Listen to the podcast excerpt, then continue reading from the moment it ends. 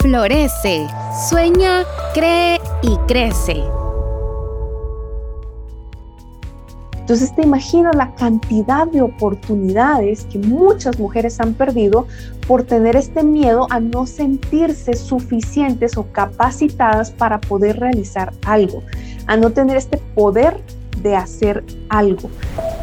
Si tomamos en cuenta esto, podrás darte cuenta que en tu experiencia de vida personal que ya tienes ahora, hay muchas habilidades que has desarrollado. El único detalle es que no te has dado cuenta de cuántas habilidades ya desarrollaste y cómo las puedes poner al servicio de un negocio o incluso de una empresa. Que nadie tiene el poder de obligarte a sentir las cosas o pensar las cosas porque solamente tú lo puedes hacer. Solamente tú decides a quién le das ese poder de tu mente.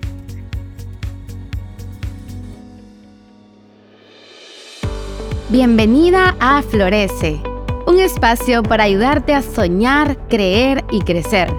Acompáñanos a conversar con invitadas expertas sobre emprendimiento, amor propio, familia, salud, emociones y muchos temas más que te ayudarán a florecer y alcanzar tus sueños. Yo soy Kimberly Ruano y esto es Florece. Y me siento sumamente honrada de poder acompañarte en este proceso de crecimiento que estás viviendo. Y justamente para que juntas podamos caminarlo y puedas darte cuenta que hay otras mujeres también que lo están viviendo al igual que tú. Así que empecemos. Para poder entender esto, primero necesitamos ciertas eh, definiciones sobre qué es el poder, para que podamos no dejar de tener como el miedo a esta palabra y podamos reconocerlo por lo que realmente es. Y quise colocarte justamente dos definiciones para que podamos entenderlo mucho mejor. La primera definición dice así, es tener la capacidad o facultad de hacer determinada cosa. Y la segunda definición dice, estar una persona en condiciones de hacer una determinada cosa por no haber nada que lo impida. Y me encantaron estas dos definiciones. ¿Por qué? Porque nos da muchas ideas sobre que es básicamente cómo lograr que las cosas sucedan. Y quisiera que esto poco a poco lo vayamos, como, como que si fuera una mazorca, poco a poco ir desgranando granito por granito para entender cómo funciona el poder. Porque muchas veces nosotras creemos que no tenemos esta capacidad para lograr hacer algo. Cuestionamos muchísimo si somos capaces, quizás porque en algún momento alguien nos dijo que no podíamos lograr algo, o quizás porque nosotras nos importa mucho lo que piensen los demás y no tenemos idea de si voy a hacer algo y me equivoco, que puedan pensar de mí también.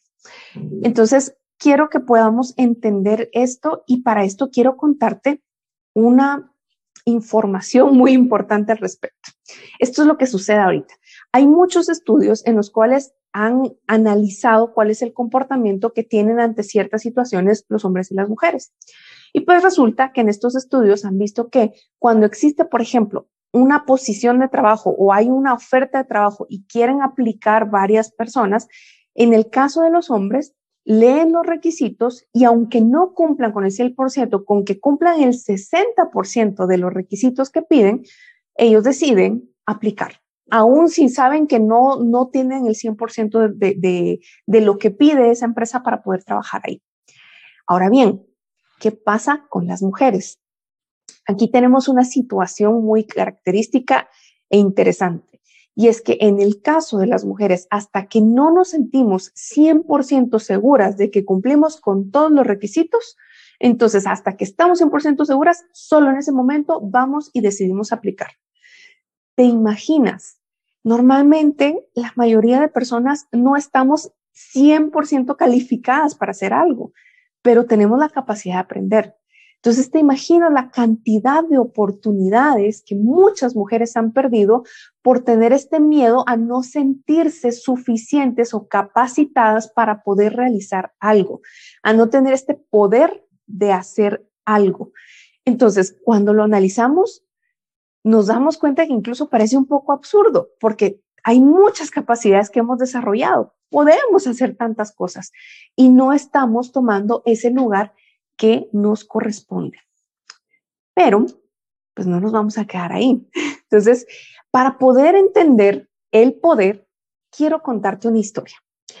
Eh, quiero hacer una salvedad al, inicio, ¿verdad? Y eh, esta historia fue algo que a mí me marcó mucho justo cuando yo estaba embarazada de mi primer hijo. Eh, en este momento, pues mi primer hijo tiene seis años.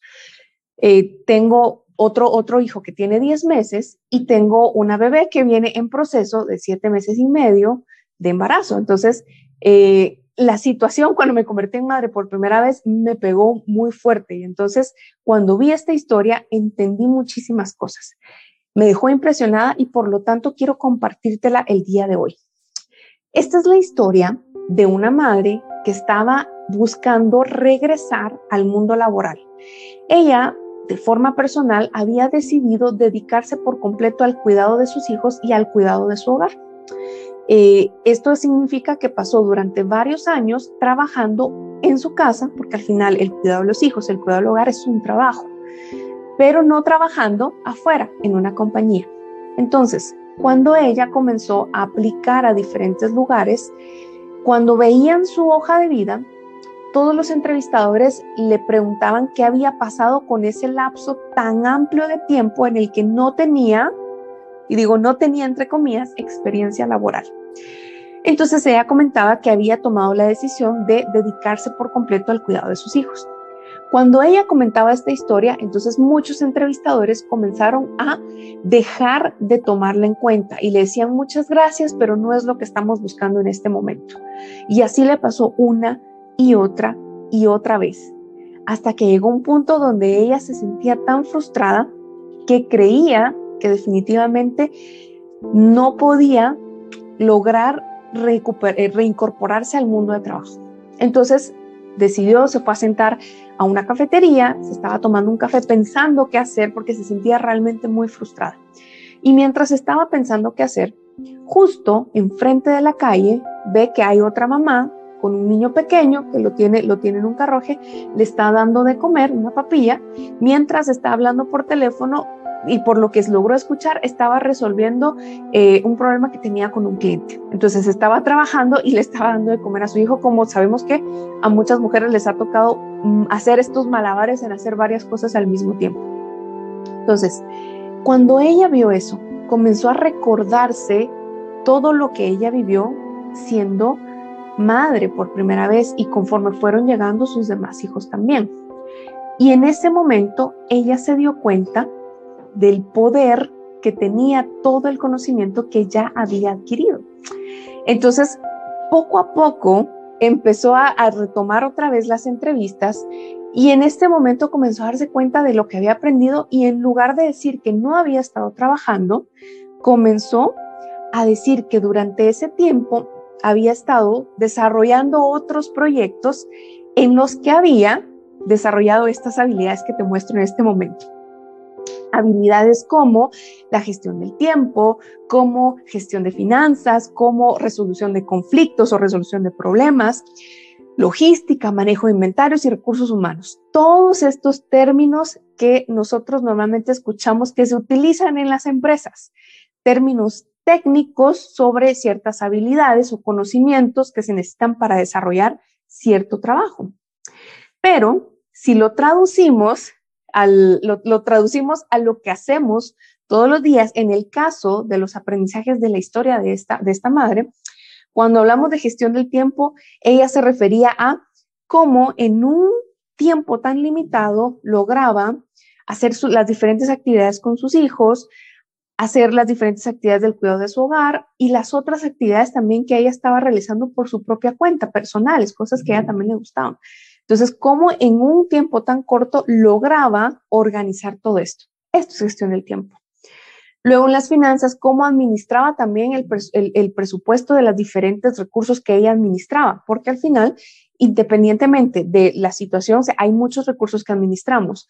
Administramos, por ejemplo, recursos físicos, en el caso de, incluso a nivel personal, puede ser la ropa que nosotros utilizamos, el dinero que utilizamos para comprar esa ropa, los alimentos que consumimos, el pago de la renta, muchas otras cosas que se generan en nuestra casa son gestión financiera, resolución de problemas.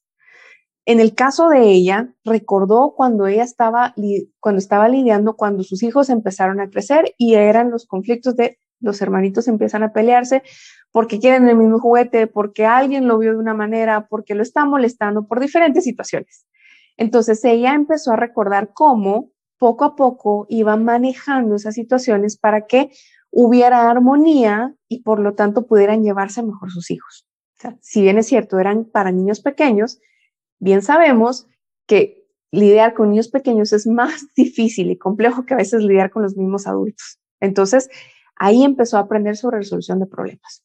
En logística y manejo, el tener que ir a los diferentes lugares, por ejemplo, la escuela en la que estudiaban sus hijos, las citas que pidan también los, las escuelas para poder llegar con, con, para poder resolver algún problema o para las diferentes situaciones que pidieran, las citas con los médicos, con el centro de salud, o sea, con todas las cosas que normalmente conlleva el cuidado de los hijos y del hogar, coordinar, por ejemplo, se arruina lavaplatos, cómo lo reparamos, porque necesitamos, se arruina una tubería, tenemos alguna filtración, tenemos goteras, o sea, todas esas cosas que cuando uno está a cargo del hogar, como gerente de hogar, entonces estas actividades se tienen que gestionar. Y aquí entra la logística, manejamos inventarios, en el caso, por ejemplo, de los alimentos que puedan haber en casa, entre otras cosas.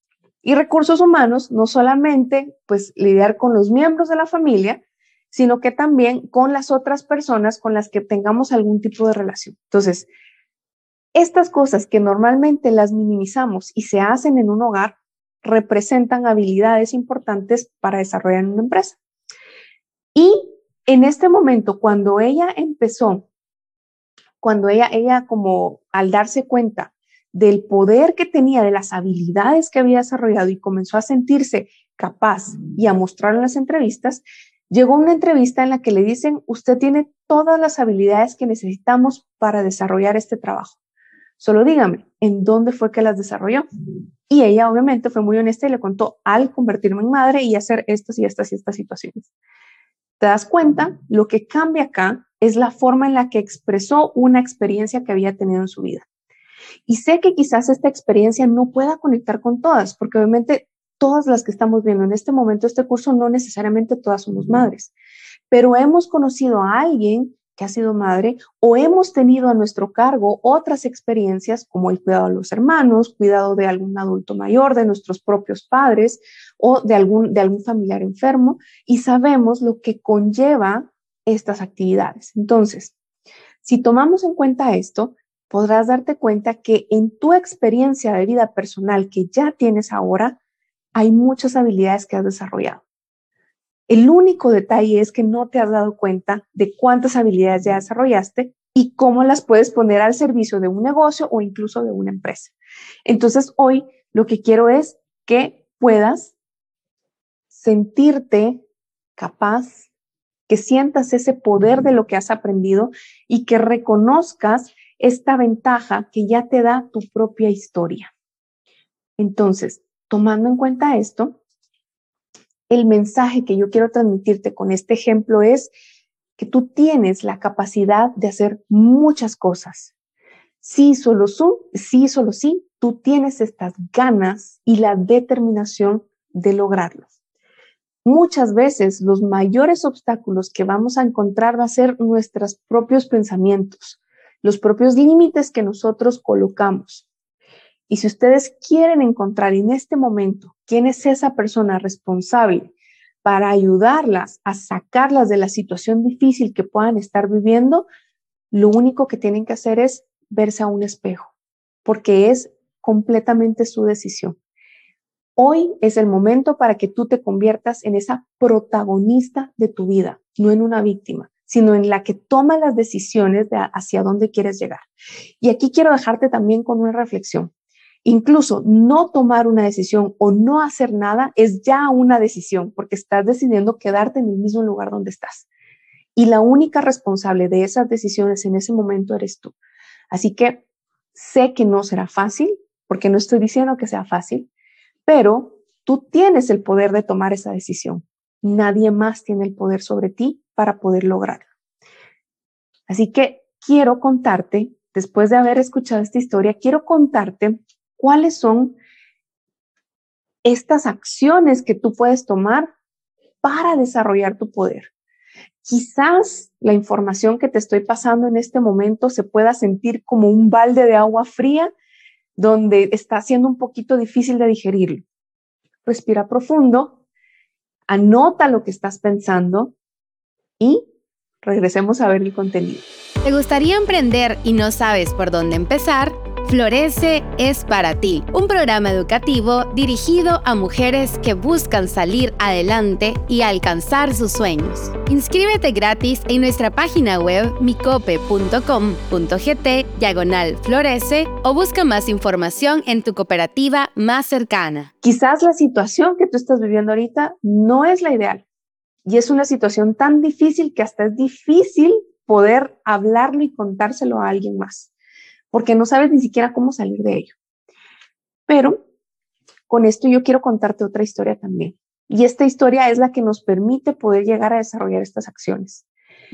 Hace muchísimos años, durante la Segunda Guerra Mundial, existió un famoso neurólogo y psiquiatra que su nombre era Viktor Frankl.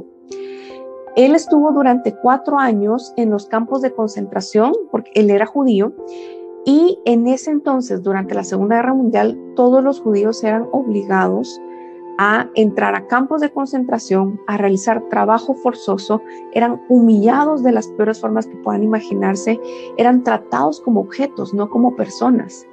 Y en su gran mayoría muchos no sobrevivieron esa etapa. Es más, al momento que Víctor Frankl entró, estaba su esposa, estaban sus padres y familiares, y él fue el único que sobrevivió. Y durante este tiempo que él estuvo en los campos de concentración, algo interesante sucedió.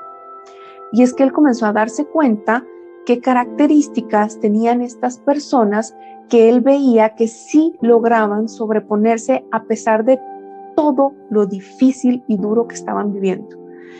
Y se dio cuenta de algo importante. Se dio cuenta que cuando una, una persona tenía claro cuál era su propósito en la vida, cuál era su, su anhelo, de, o sea, por qué querían vivir, qué les daba esperanza de vivir. Solo en ese caso eran capaces de sobrevivir, porque ellos tenían el poder de decisión. Para algunos, este propósito o esta esperanza era encontrarse con su familia. Para el caso de él, él se imaginaba dando clases de nuevo en la universidad, que era algo que le gustaba muchísimo. Entonces, empezaron a aferrarse a estos recuerdos bonitos que tenían, a estas cosas que querían regresar a vivir y al estar enfocados y esperanzados en que de alguna manera toda esta situación difícil iba a terminar, efectivamente fueron estas las personas que lograron sobrevivir. Y se dio cuenta que estas personas lo que estaban utilizando en ese momento era el poder de su mente. Ellos no tenían el poder físico de hacer muchas cosas porque literal eran obligados para hacer muchas cosas que los hacían sufrir. Pero nadie podía obligarlos a pensar o no lo que ellos estaban pensando. Entonces ahí es donde está el verdadero poder, está en nuestra mente, en lo que nosotros vamos colocando en ella y la forma como nosotros vamos realizando nuestras diferentes actividades.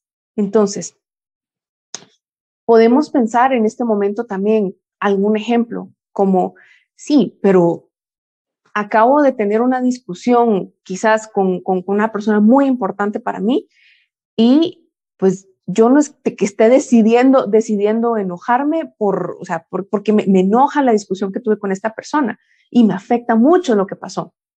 Y déjame decirte, realmente la persona no te está enojando a ti. Tú estás decidiendo enojarte y estás tomando esa reacción como consecuencia de las cosas que están sucediendo, como consecuencia de tus propias decisiones. Entonces, yo no te digo que ya no te importe nada, porque esto, es imposible, pero sí te digo que nadie tiene el poder de obligarte a sentir las cosas o pensar las cosas porque solamente tú lo puedes hacer. Solamente tú decides a quién le das ese poder de tu mente. ¿Se lo estás dando a otras personas o decides tomarlo y encargarte de él ahora y usarlo para tu propio beneficio y el de las personas a quienes tú amas? Así que quiero dejarte cuatro acciones prácticas para que esto pueda realmente suceder, para que tomes este poder de tu mente y lo puedas poner a tu propio servicio. Y la primera es, tenemos que vivir en el presente, olvidarnos de ese piloto automático, de, que seguimos la corriente de lo que pasa y no tomamos decisión o conciencia de lo que pasa a nuestro alrededor. Hay otros cursos en este programa en el que vas a poder ayudar a desarrollar esa conciencia también a través de otros ejercicios. Hoy no vamos a hacer todos esos ejercicios, pero quiero que lo tomes muy en cuenta, que la vida es aquí y es ahora. Y solamente tú decides cómo manejas el día de hoy, como una nueva oportunidad o como un desafío. Tú decides cuál es la perspectiva que quieres tomar. Si tú te pones a analizar lo que haces cada día, te pones a analizar tu rutina, entonces te vas a dar cuenta que quizás hay cosas que hoy no te están haciendo bien. Y cuando te detienes a analizarlo, a vivirlo, esto te permite ir quitando poco a poco del camino las cosas que no te hacen bien. Pongamos un ejemplo. Si tú estás viendo constantemente noticias de situaciones trágicas o difíciles, tu mente constantemente va a estar en ese modo de pensamiento. Pero si tú en su lugar decides tener nuevos hábitos, como el enfocarte en las cosas buenas que están apareciendo en tu vida. Y esto nos lleva a la segunda acción y es que la felicidad se estimula a través del agradecimiento. Quizás hoy no estás en el lugar que tú sueñas, pero lo que tienes el día de hoy y lo que estás viviendo el día de hoy te permite que hoy puedas conectarte a ver justamente este curso. Y esto ya es muchísimo porque estás en un porcentaje de muchas personas, de, personas que tienen este privilegio de poder acceder a la tecnología para poder eh, recibir capacitaciones como esta. Hay muchas otras personas que en este momento no tienen esa capacidad y tú tienes este espacio para poder hacerlo. Eso ya es un privilegio por el cual podemos sentirnos agradecidos. Y cuando nosotros colocamos el agradecimiento por lo que sí está pasando en nuestras vidas, nos enfocamos en las cosas positivas y eso permite que la felicidad pueda acompañarnos por mucho más tiempo a pesar de las situaciones difíciles que podamos estar viviendo. Yo, por ejemplo, quiero contarte que el día de hoy y todos los días, esto es algo que agradezco muchísimo, es me siento sumamente agradecida por el café que logro tomar en las mañanas. ¿Por qué? Porque puedo tomarme un café calientito que, que me hace, a mí personalmente me hace sentir muy bien no es por el despertarme, sino es disfruto mucho tomando ese café. Entonces, todos los días, mientras voy tomando sorbo a sorbo, agradezco ese momento. Parece chiquito, pero ponerme en este modo de agradecimiento hace un cambio total en cómo el resto de mi día se va llevando a cabo, aún si pasen muchísimas cosas o caos diferentes. Entonces, toma esta práctica al inicio del día y al final de tu día para poder retomar el poder de tu mente. La tercera acción que puedes hacer es aprender algo nuevo todos los días. Hoy que tú estés acompañándonos acá es el mejor ejemplo de que ya vas muy bien encaminada, porque este programa te lleva a que todos los días tengas que aprender algo nuevo. Y después de terminar el programa, busca nuevas cosas para aprender, porque eso te va a poner en esta mente de curiosidad, de buscar nuevas oportunidades y de empezar a ver el vaso medio lleno y no medio vacío, sino que ver las cosas que pueden suceder positivas. Entonces, esto es algo que nos puede servir muchísimo y también si lo logramos enseñar a alguien más, eso incluso se queda todavía más fuerte dentro de nosotros lo que vayamos aprendiendo. Y por último, quizás una de las más importantes es define cuáles son estas metas personales y profesionales y cúmplelas. Y ahora me dirás, bueno, pero ¿cómo, cómo, hago, cómo hago esto? O sea, ¿cómo, ¿cómo puedo empezar a cumplir metas personales, profesionales y ahorita quizás no tengo idea ni qué hacer? Y hay una frase que quiero contarte acá y es, el que no sabe a dónde va, cualquier camioneta lo lleva. Y esta frase yo la digo constantemente. ¿Por qué? Porque si tú no tienes claridad de hacia, dónde quieres llegar, en qué momento o en qué punto quieres estar, cualquier cosa que tú vayas a hacer simplemente te va a llegar a cualquier otro lugar menos ese punto en el que quieres estar. Entonces, primero tienes que definir cuál es esa ruta, cuál es ese camino a donde quieres llegar. Y aquí vamos a empezar a pedirte que utilices un cuaderno, que tomes un cuaderno y que todos los días empieces a notar qué cosas te gusta hacer, qué cosas disfrutas haciendo, qué cosas te dice la gente que eres buena para hacer también.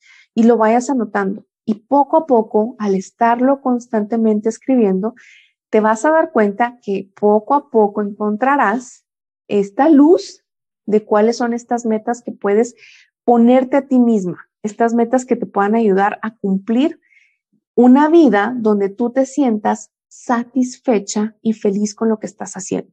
Entonces, quiero contarte en esta parte cómo brevemente cómo, ha funcionado para mí. En mi caso, durante más de 11 años yo estuve trabajando en fábricas de alimentos. Esta fue la área en la que yo me, en la que yo me, me había especializado al inicio. Sin embargo, al estar en fábricas de alimentos, pues eso significa que yo tenía que estar físicamente todo el tiempo en las fábricas para poder desarrollar mi trabajo. Al momento que yo me convertí en madre, yo tomé esta decisión que yo quería poder trabajar desde mi casa para tener flexibilidad, pero más importante, para poder compartir y vivir todas las diferentes etapas que fueran viviendo mis hijos. Entonces, esta fue una decisión que yo tomé porque era que algo me llenaba. Entonces, mi meta más importante era, quiero trabajar desde casa. Esto me llevó a estar constantemente investigando qué puedo hacer yo desde casa.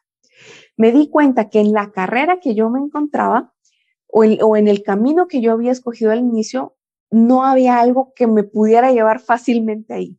Entonces, comencé a buscar otras opciones comencé a darle vuelta y, le hice literal un cambio total a mi, a mi profesión y comencé a especializarme en lo que estoy haciendo el día de hoy. Comencé a especializarme en emprendimiento, comencé a especializarme en tecnología, en negocios, en cómo enseñar de forma virtual, porque sabía que eso sí lo podía hacer desde mi casa. Entonces, al tener claro esto, ojo, no fue algo que logré rápido, me tomó al menos tres años poder lograr salir de seguir trabajando dentro de, una fábrica de alimentos a poder hacerlo desde mi casa. Y hoy en día tengo esta flexibilidad de poder hacerlo desde mi casa. Pero no fue algo mágico. Fue algo que yo lo puse como una meta y comencé a buscar las herramientas que me llevaran a lograrlo. Y si tú te das cuenta, si pude lograrlo y muchas otras mujeres pudieron lograrlo, por supuesto que tú tienes toda la capacidad de lograr lo que tú te propongas, pero tienes que definir qué es. Así que la pregunta que quiero que anotes ahorita es, ¿cómo quieres estar dentro de cinco años? ¿Qué experiencias quieres vivir? Y las vayas anotando. Y ahorita no importa si parezcan experiencias muy lejanas a lo que tú puedes lograr en este momento, porque tal vez no tienes el dinero suficiente para lograrlo. No importa. Lo que necesito es que comiences a poner esa guía de qué quieres vivir. Porque si no sabes hacia dónde te quieres dirigir, entonces todos los esfuerzos que hagas van a ser en vano, porque no van a estar alineados a eso que realmente te va a llenar y que va a hacer que tú puedas estar trabajando a través de tu propósito. Entonces, tomando esto en cuenta, quiero que recuerdes que lo que buscamos a través de este curso y a través de todo este programa es que promovamos más espacios donde sea normal que las mujeres tomemos las decisiones de nuestra vida, que tengamos esta independencia económica que nos permita tomar nuestras decisiones, que podamos elegir nuestro destino y que podamos elegir qué queremos soñar. Y ese poder solamente está acá y depende de ti poder desarrollarlo. Y de nuevo, quizás ahorita no es el mejor momento de tu vida, pero si poco a poco vas practicando cada una de estas acciones, déjame decirte que vas a encontrar el camino que te va a llevar a esa vida que tú te mereces y esa vida que tú quieres. Así que juntas estaremos acá trabajando para que eso sea posible con diferentes herramientas. Y recuerda que tú hoy, como eres, eres sumamente valiosa y jamás lo olvides. Así que quiero dejarte con un último consejo, que este es quizás uno de los más importantes. Y este es probablemente uno de los temas un poco más extensos porque tiene mucho contenido que tú necesitas.